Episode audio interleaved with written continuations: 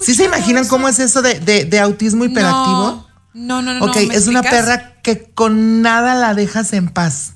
O sea, con nada está quieta, siempre está como explorando, raspando, mordiendo. Incluso ve- hay veces que yo estoy acostada y me está jalando. O sea, todo el tiempo quiere estar jugando. Eh, con su veterinario le pusieron un, un collar que es como para de flores de Bach para que relajarlas y no me lo van a creer, pero la que empezó a, roncar fui Relaja- yo.